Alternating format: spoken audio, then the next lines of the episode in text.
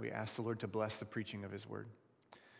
Well, Father in heaven, we thank you for your great goodness to us in giving us uh, a Savior and for giving us good news of what he has accomplished. And we praise you for giving us your word as well, Lord, and the promises that go with the preaching of your gospel. And so, Lord, I pray that you would make me faithful to proclaim your word and that you would make our ears faithful to hear the gospel, the voice of your Son, our shepherd and that we would respond as your sheep.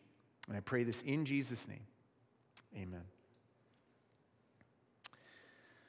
Over the last little while, the reign of the Lord Jesus Christ is something that, that we have really been looking forward to with great anticipation and affection.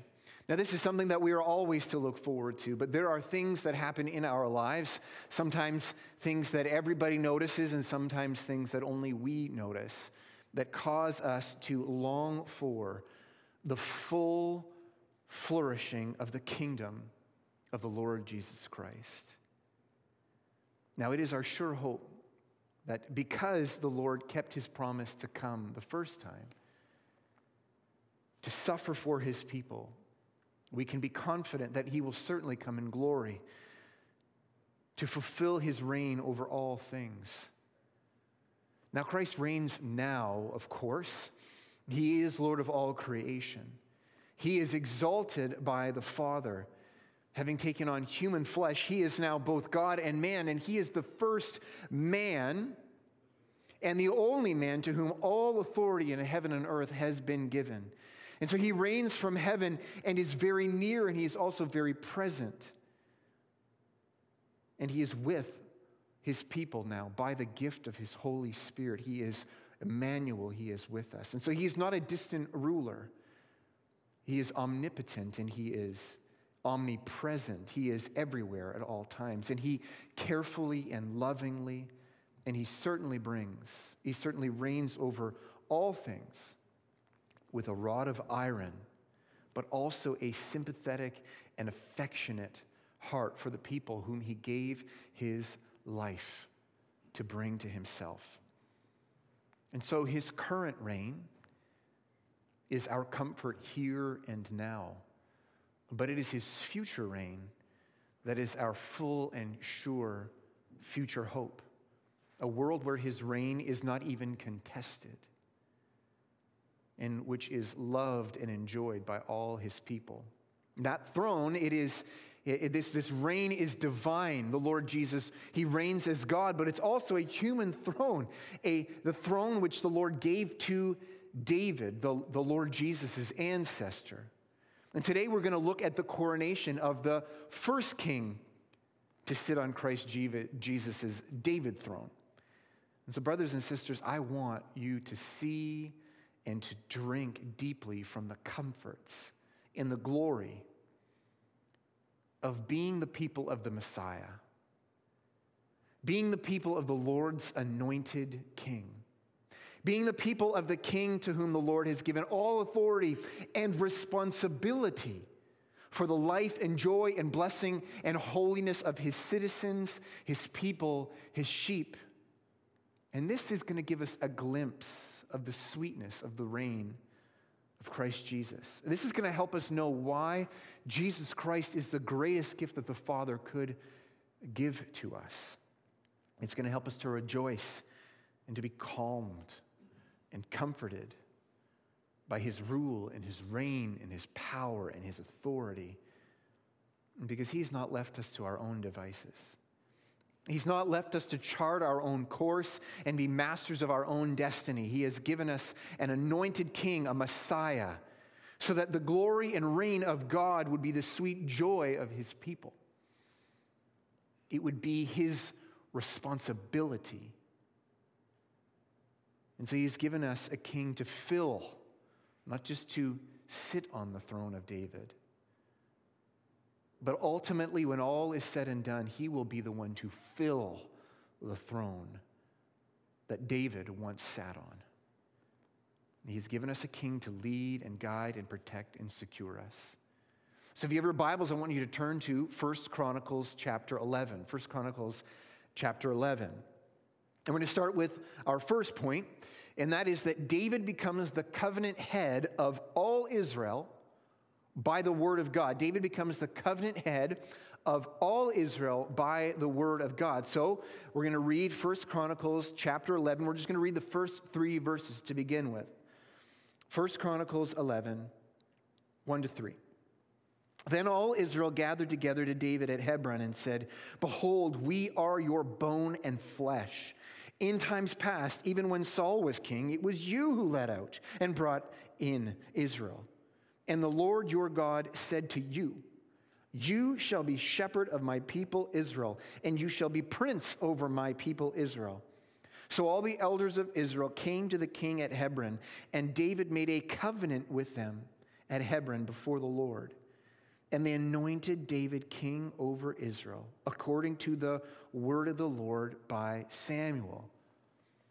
First, we, we are reminded here, we get this glimpse that, that the people of Israel are a covenant people. They are people of covenant with the Lord. That they were the covenant people of the Lord. God had sworn a covenant to their ancestor Abraham. And he would, this covenant included these great promises that he would make his family a great nation and he would bring them into the land of Canaan. And through his family, the nation would fill all family, it would, would bless all families of the earth. God covenanted with Abraham that he would be his God and that Abraham and his seed would be the people of God. And this was not just by an idea, this is not by any sort of merit, but this was by covenant. The people of Israel were a people of covenant. The second thing we are reminded of here is that the, the people of Israel are now given to a king. They're given to a king who would help them in their covenant responsibilities to the Lord.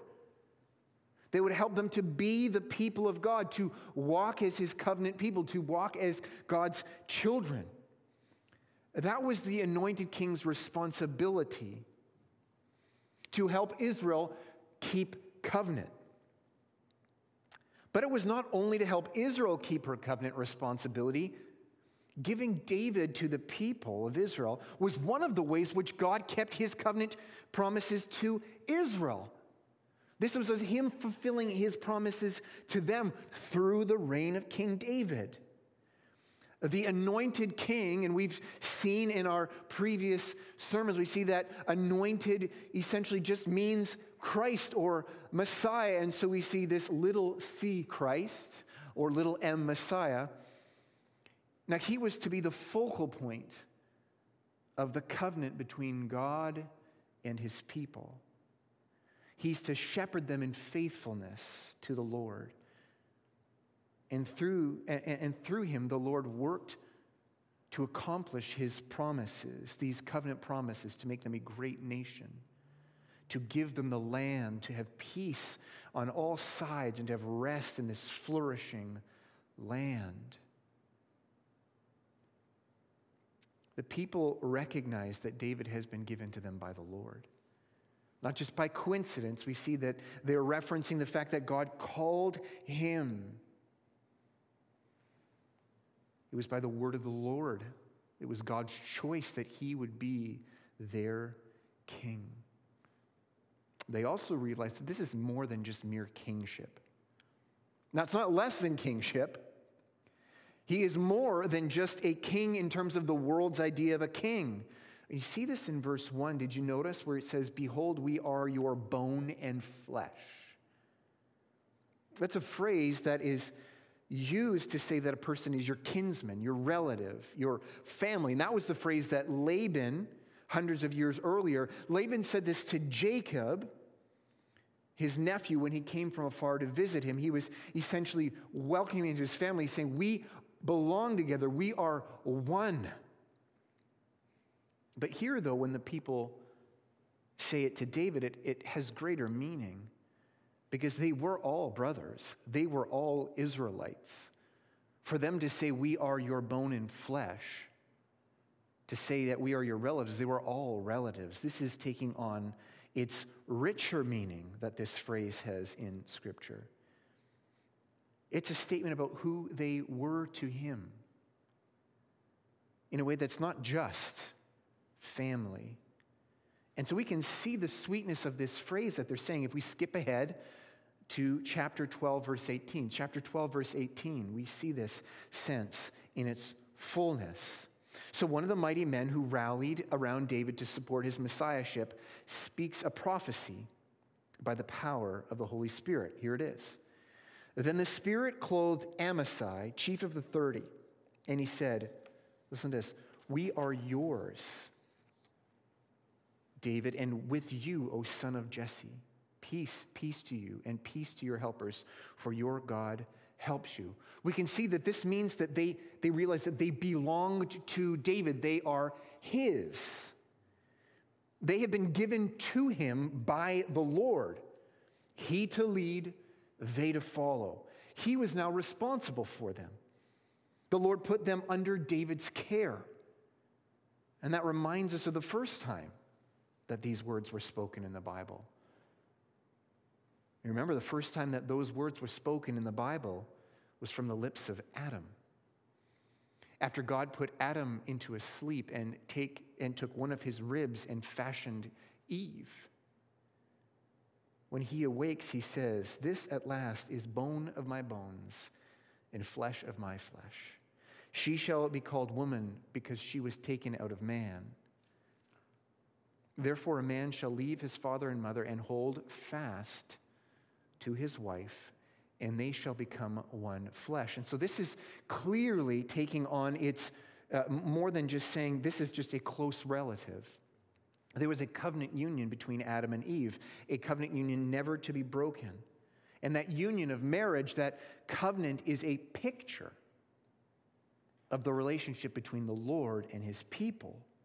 He's the head, and his people are the body. Now, God was always Israel's head, He had always been her shepherd, He is always the king, but He then now gives to her a king who's also her kinsman, who's also a man, who is also an Israelite.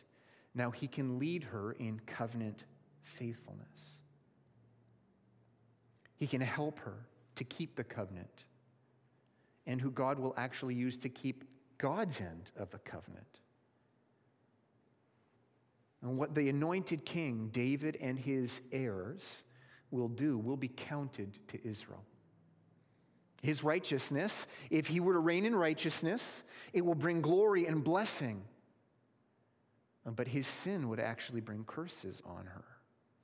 And that's going to be very clear in chapter 21. When David's sinful census brings pestilence, punishment upon the whole of God's people. Now, we saw that Boaz, a few generations earlier, one of David's great grandfathers, Boaz was the kinsman redeemer of the house of Elimelech, one family in Israel. And what he did would count for the family, restore what they had lost or squandered. And it would count as if they themselves, they themselves had done it. And David was the kinsman redeemer, not just of one family, but of all Israel. We see this phrase over and over again in these two chapters that we're going to be reading. All Israel, all Israel, all Israel. He is the royal kinsman redeemer. It's his responsibility his charge from the Lord to lead Israel in covenant love to the Lord. And God gives him, gives him power and authority and the responsibility to do this. His reign was for the glory of God and the blessing of the beloved covenant people. Now, brothers and sisters, it is this throne that the Lord Jesus Christ, the Son of David, inherits to be the covenant head of the people of God. He took on flesh, being God from eternity, he took on flesh to become our kinsman. And the Lord gave to him a people. He gave people to him as a possession. He gave us, the church, to the Lord Jesus as a possession to accomplish what we could not accomplish and to do it on our behalf. All authority in heaven and on earth has been given to him to reign over all things for the good of the church. And the Lord Jesus, he kept the covenant for us. He kept the law of God on your behalf, and then He died for your sins, your curse for breaking the covenant. He died for that on the cross. He took responsibility for your righteousness, and He even took responsibility for your curse. David was the first to reign on the throne of David. But the Lord Jesus Christ is the one who would fill the throne, not merely reign on it. If the people of Israel were blessed by the righteous reign of King David, and they were, consider the blessings that are for the people under the headship of David's greater son, a perfectly righteous, spotless, and pure covenant head. Israel rejoiced to have David as their head. And so, brothers and sisters, if your faith is in the death and resurrection of the Lord Jesus Christ, He is your head, and you are His body. His righteousness counted for you, and your sin counted to Him in His reign for your good. Second point David establishes and builds the stronghold of God's people. Now, the first responsibility that this author brings to our attention is the responsibility to establish a stronghold for God's people. We can see this in verses 4 to 9 of chapter 11. Let's read this. Chapter 11, 1 Chronicles 11, 4 to 9. And David and all Israel went to Jerusalem, that is Jebus, where the Jebusites were, the inhabitants of the land. The inhabitants of Jebus said to David, You will not come in here. Nevertheless, David took the stronghold of Zion, that is, the city of David. David said, Whoever strikes the Jebusites first shall be chief and commander. And Joab, the son of Zeruiah, went up first, so he became chief. And David lived in the stronghold. Therefore, it was called the city of David. And he built the city wall around from Millo in complete circuit. And Joab repaired the rest of the city. And David became greater and greater, for the Lord of hosts was with him. So, one of David's, one of, one of the anointed kings, the little m Messiah of Israel, the man of God's own choosing, one of his responsibilities, acting as the head of God's people, was to destroy the enemy stronghold and then to establish a stronghold of the people of God. And Jerusalem was that for the people of Israel. It was the center of Israel, the central gathering place of all the people of Israel, the place where they would assemble, gather as one people. But it was also in this passage we see its function as a stronghold.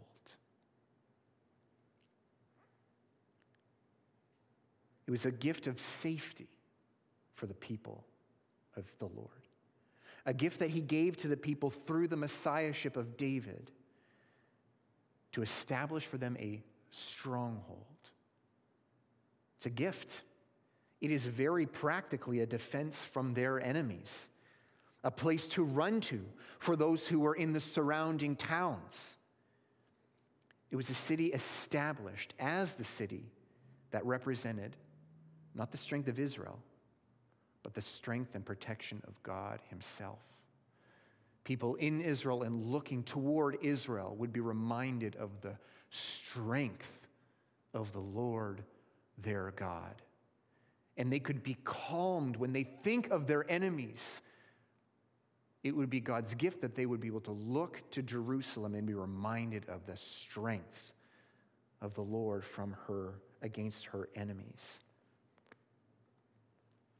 Now, later, the people of Israel would turn it into an idol.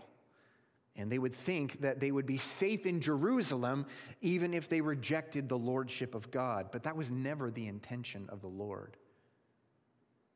It was a place which represented his strength and protection, which God himself was for Israel. And this was the Messiah's responsibility. To be a good Messiah, this is what David would do to bless the people of God as part of their covenant with the Lord. So Jesus Christ, David's greater heir, would himself be that for the people of God. But he would also establish the church as a new Jerusalem, a place where that would be a haven for his dear saints, the heavenly Jerusalem. Now, in Matthew chapter 5, Jesus tells his people that they are the light of the world and that a city set on a hill cannot be hidden. And Jerusalem was a city set on a hill. And it was a good and great city and a, a good and wonderful gift from, God, from the Lord through the Messiah to his dear people. And the Lord Jesus will build the church safe from the attacks of the devil, and the gates of hell will not prevail against it, will not prevail against its gates. Now, in the book of Revelation, the church is described in the same way that the New Jerusalem is described a bride adorned for her husband. Now, that's led some to believe that the church will ultimately replace Jerusalem as the city of God in the new heaven and earth. But it's led others to believe that there will be a holy city named Jerusalem in the new heaven and earth, as well as the church. And that the boundaries of Jerusalem will expand far beyond what they did in David's day because they won't be big enough and there is merit to both conclusions, and both agree on the main point here. Either way, you can see that the Lord's protection and care over his people is something that they would be able to see and know.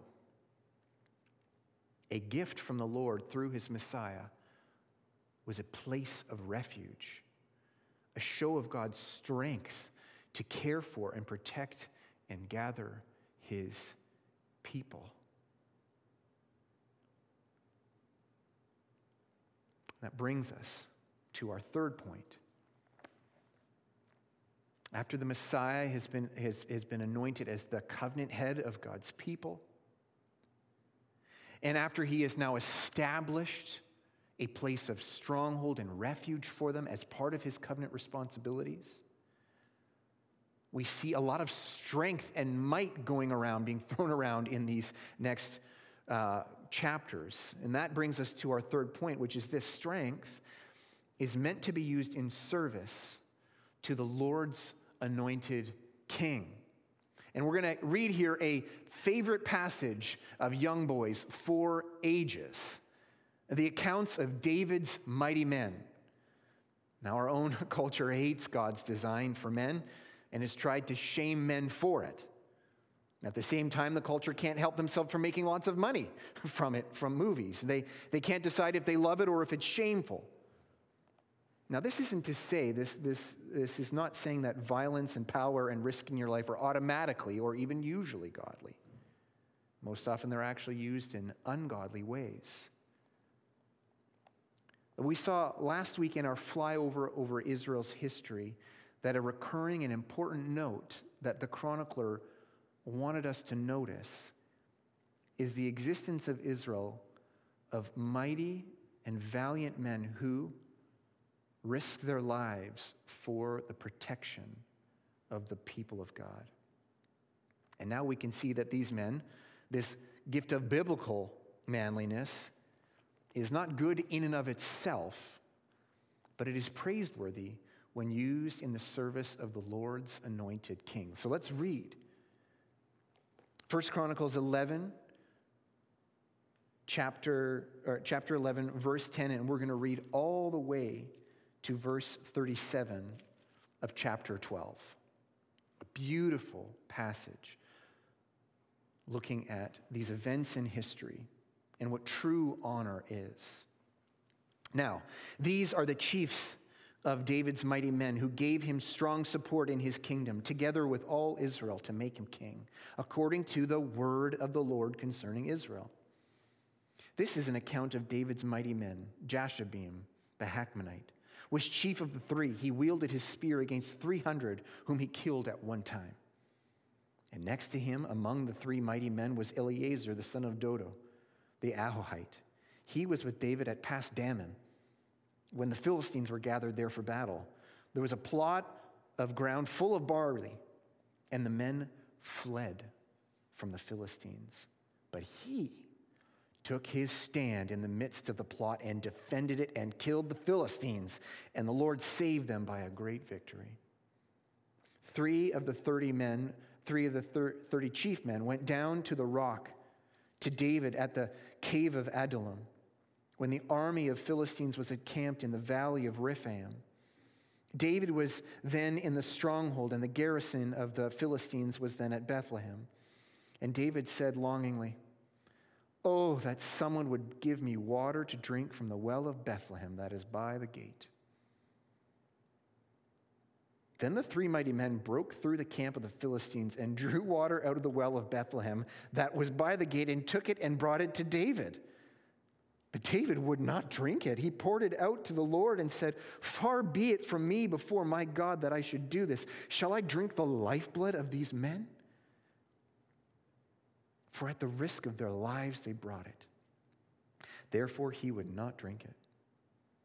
These things did the three mighty men.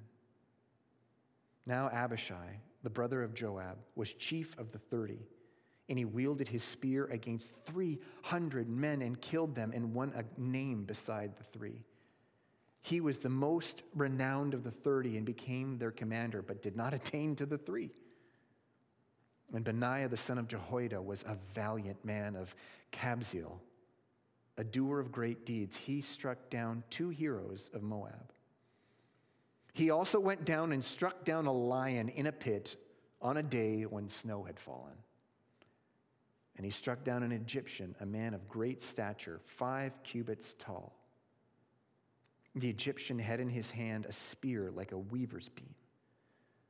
But Benaiah went down to him with a staff and snatched the spear out of the Egyptian's hand and killed him with his own spear.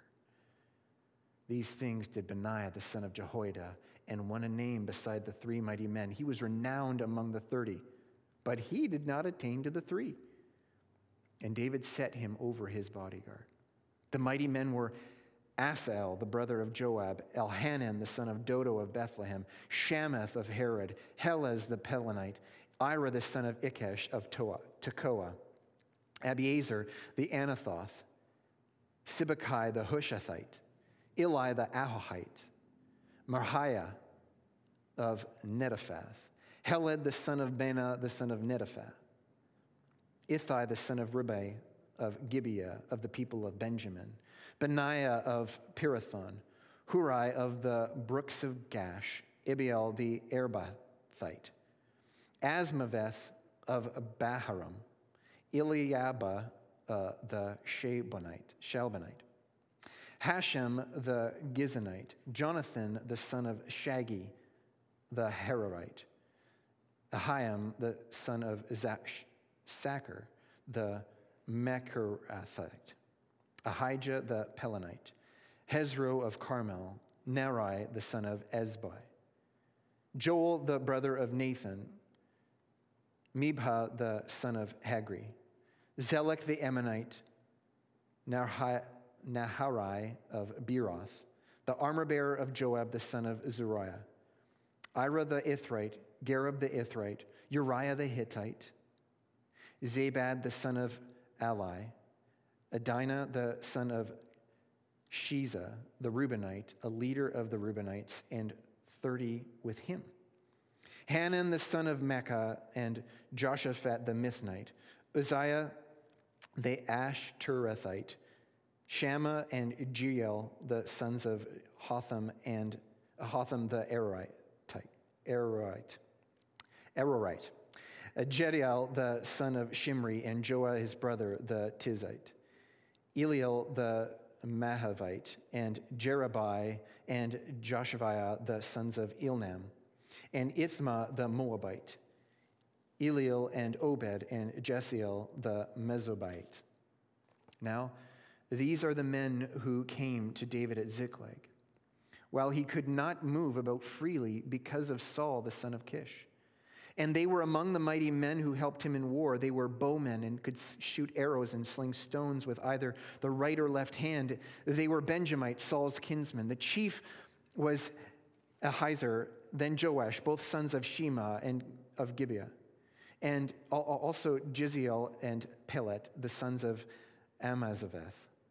Beracah, Jehuath, Jehu of Anathoth, Ishmaiah of Gibeon, a mighty man among the thirty, and a leader over the thirty, Jeremiah and Jaziel, Johanan, Jozabad of Gideah, Gederah, Eluzai, Jerimoth, Beliah, Sheremiah, Jephatiah, the Heraphite, Elkanah, Isshiah, Azarel, Joser, and Jashobeam, the Korahites, and Jola and Zebadiah, the sons of Jeroham of Gedor.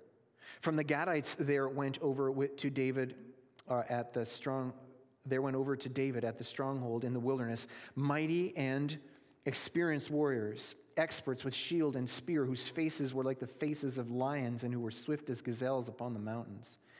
Ezer the chief, Obadiah second, Eliab the third, Mishmannah the fourth, Jeremiah fifth, Attai sixth, Eliel seventh, Johanan eighth, Elzabad, Elzabad ninth, Jeremiah tenth, Machbannai eleventh. These Gadites were officers of the army. The least was a match for a hundred men, and the greatest for a thousand. These are the men who crossed the Jordan in the first month, when it was overflowing all its banks, and put to flight all those in the valley to the east and to the west. And some of the men of Benjamin and Judah came to the stronghold to David. David went out to meet them and said to them, If you have come to me in friendship to help me, my heart will be joined to you. But if to betray me to my adversaries, although there is no wrong in my hands, then may the God of our fathers see and rebuke you. Then the spirit of uh, then the spirit clothed Amasai, chief of the thirty, and he said, "We are yours, O David, and with you, O son of Jesse." Peace, peace to you, and peace to your helpers, for your God helps you. Then David received them and made them officers of his troops. Some of the men of Manasseh deserted to David when he came with the Philistines for the battle against Saul, yet he did not help them, for the rulers of the Philistines took counsel and sent to him, sent him away, saying, At peril to our heads, he will desert uh, to his master Saul. As he went to Ziklag, these men of Manasseh deserted to him Adnah, Jozabad, Jediael, Michael, Jozabad, Elihu, Zillethai, chiefs of thousands in Manasseh. They helped David against the band of raiders, for they were all mighty men of valor and were commanders in the army. From day to day, men came to David to help him until there was a great army, like an army of God. These are the numbers of the divisions of the armed troops who came to David in Hebron to turn the kingdom of Saul over to him, according to the word of the Lord. The men of Judah bearing shield and spear were 6,800 armed troops. Of the Simeonites, men, mighty men of valor for war, 7,100. Of the Levites, 4,600. The prince Jehoiada of the house of Aaron, and with him 3,700. Zadok, a young man mighty in valor, and 22 commanders from his own father's house. Of the Benjamites, the kinsmen of Saul, 3,000, of whom the majority had to that point kept their allegiance to the house of Saul. Of the Ephraimites, 20,800 mighty men of valor, famous men in their father's houses. Of the half tribe of Manasseh, 18,000 who were expressly named to come to make David king. Of Issachar, men who had understanding of the times to know what Israel ought to do, 200 chiefs and all their kinsmen under their command. Of Zebulun, 50,000 seasoned troops equipped for battle with all the weapons of war to help David with singleness of purpose. Of Naphtali, a thousand commanders, with whom there were 37,000 men armed with shield and spear. Of the Danites, 28,600 men equipped for battle. Of Asher, 40,000 seasoned troops ready for battle. Of the Reubenites and Gadites and the half tribe of Manasseh from, from beyond the Jordan, 120,000 men with all the weapons of war. All these men of war, arrayed in battle order came to Hebron with full intent to make David king over all Israel. Likewise, all the rest of Israel were a single mind to make David king, and they were there with David for three days, eating and drinking, for their brothers had made preparation for them. We've already read too far. Now, these men, first of all, these mighty men, were gifts to the people of God from the Lord their God. The people had reason to rejoice that they had such men to protect the people of God. It was not a shame, but an honor from the Lord. Their strength was meant to be used, and we can see over and over the purpose of their strength single mindedly was to be used in service of the Lord's anointed king. In this case, the little m Messiah, to work to accomplish the Lord's goals and charge to that king, David. Now, that doesn't mean that the Lord is in need of the strength of men. But he does choose to use these earthy means to accomplish his purposes so that he would get the glory, but that his people would be able to share in the honor of that glory. And so these men were given the joy of using their strength, which was given to them by the Lord, the honor of using that strength in the name of the Lord and his Messiah. That is a joy and an honor. Given the opportunity and the delight to show that their lives were not as precious as the glory of the Lord and his Messiah and the protection of his people. That's, that's demonstrated so clearly in that event where David merely says in passing how he'd really love a drink of Bethlehem water. Their lives were not as precious as the honor of their king who was not just any king, but it was the Lord's anointed. It's a glorious story, which these men are honored for centuries and millennia and even eternity. It highlights the glory of using strength which the Lord gives you in the service of the Lord's Messiah. Brothers and sisters, physical protection using swords and weapons to defend and protect your country and women and children, uh, this is still a good and honorable and praiseworthy thing. It's something we ought to expect of our sons that they would stand between physical threats, between them and their children and their wives, to use whatever strength God would give, maybe a little, maybe a lot, to protect their families. However, the Lord does not permit that the honor of the church or even of Christ would now be protected by the sword. We now honor him by laying down our lives for the gospel, not by taking lives for the gospel. The protection of the church, the people of the Messiah, is a different kind of protection during this age of redemptive history.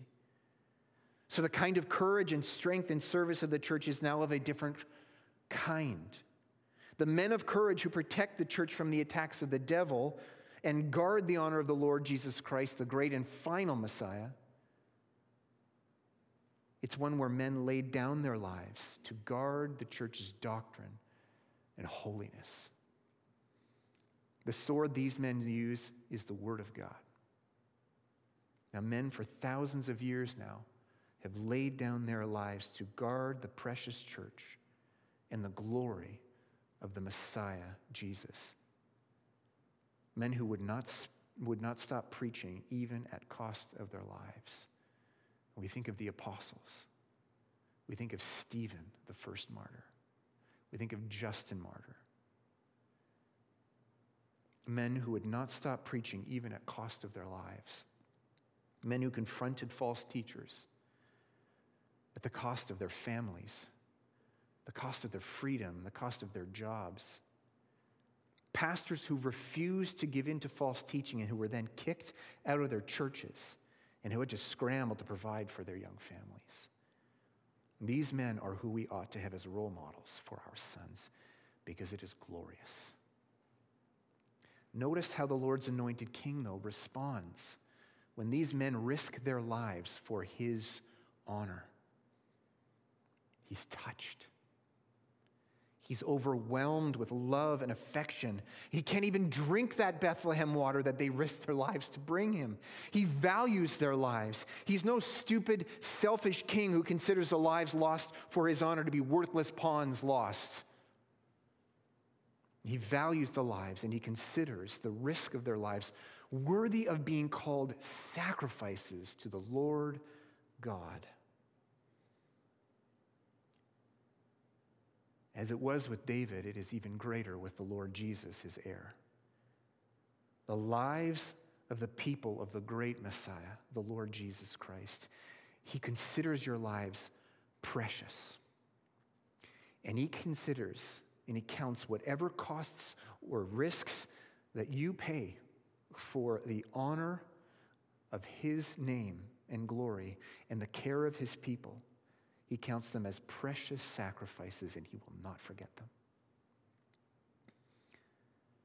No matter what kind of strength the Lord gives you, it is most gloriously used in the service of the Lord's Messiah. And that was true when David was the Messiah. It is especially true now when Jesus Christ is the great and final Messiah. Brings us to our fourth point. Joy is the result of God establishing David's throne. Joy is the result of God establishing David's throne. I want you to see the sweet result of God bringing his people a covenant head, a messianic king. I want you to see the sweet joy of his covenant people. We'll begin at verse 38 of chapter 12. All these men of war, arrayed in battle, came, uh, battle order, came to Hebron with full intent to make David king over all Israel. Likewise, all the rest of Israel were of a single mind to make David king. And they were there with David for three days, eating and drinking, for their brothers had made preparation for them. And also their relatives from as far as Issachar and Zebulun and Naphtali came bringing food on donkeys and camels and on mules and on oxen, abundant provisions of flour, cakes of figs, clusters of raisins, and wine and oil, oxen and sheep. For there was joy in Israel. Rich provisions of food for feasting. Over and over again in these two chapters, I wonder if you noticed how many times the phrase single mind, one heart occurs. Brothers and sisters, this is the Lord's goal for you.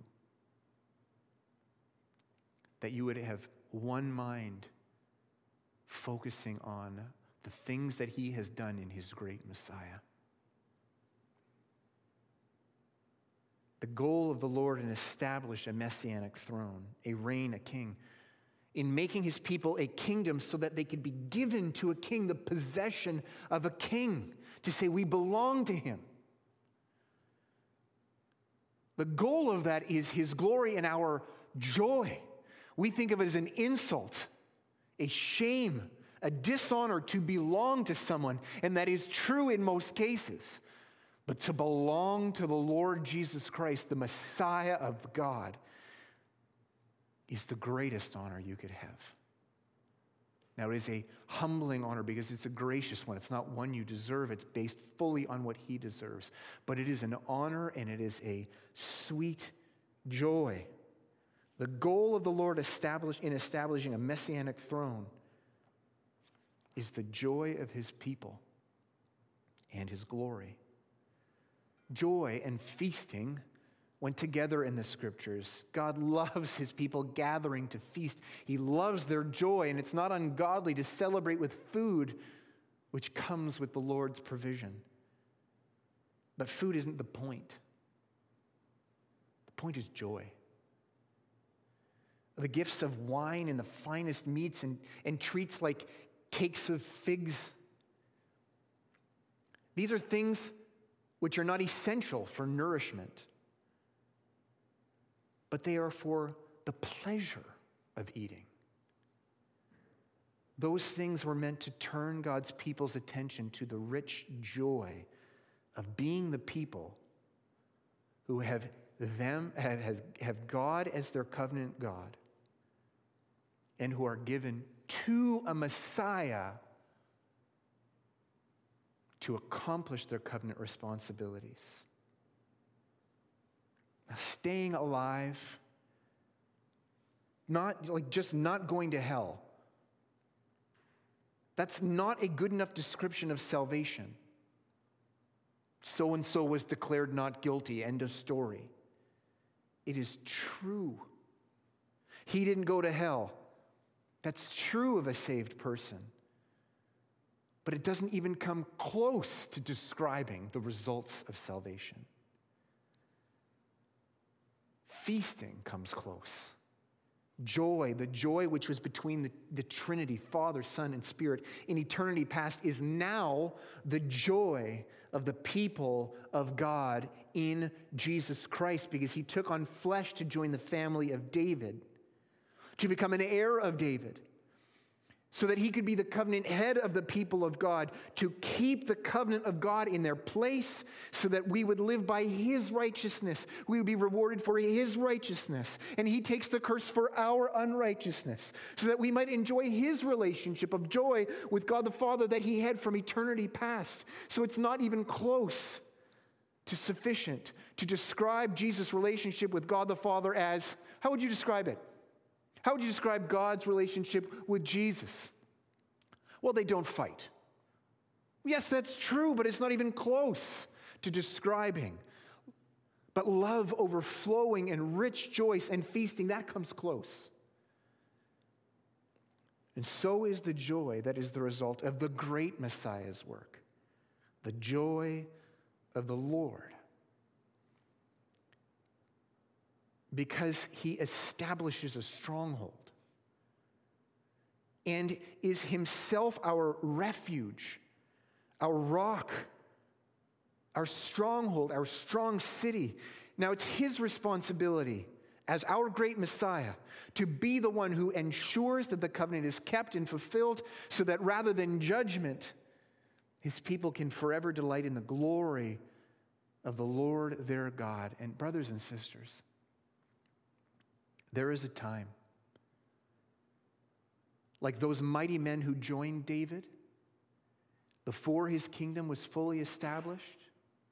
That was pointed out in our chapters that we read. While he was still on the run from Saul, while he was a fugitive, while he was in exile, he was already anointed by the Lord. And while he was in exile, they joined themselves to him. There was a time when the people of the Messiah, and there is a time when the people of the Messiah belong to him while awaiting the full glory of his kingship, where it is costly to belong to him, and even in the eyes of the world, a shame to belong to him, where it looks very unsafe. It looks nothing like a stronghold to belong to him. Even though it's a sweet joy, it is costly now to belong to Him. And that's true for us now, as Jesus has been anointed. And He reigns now from heaven. But there will certainly come a time when the Messiah is visibly crowned and reigns from the earth. And all eyes will see that He is Lord and confess to Him that He is their King whether they love him or not. When the messiahship of the Lord Jesus will be in full bloom.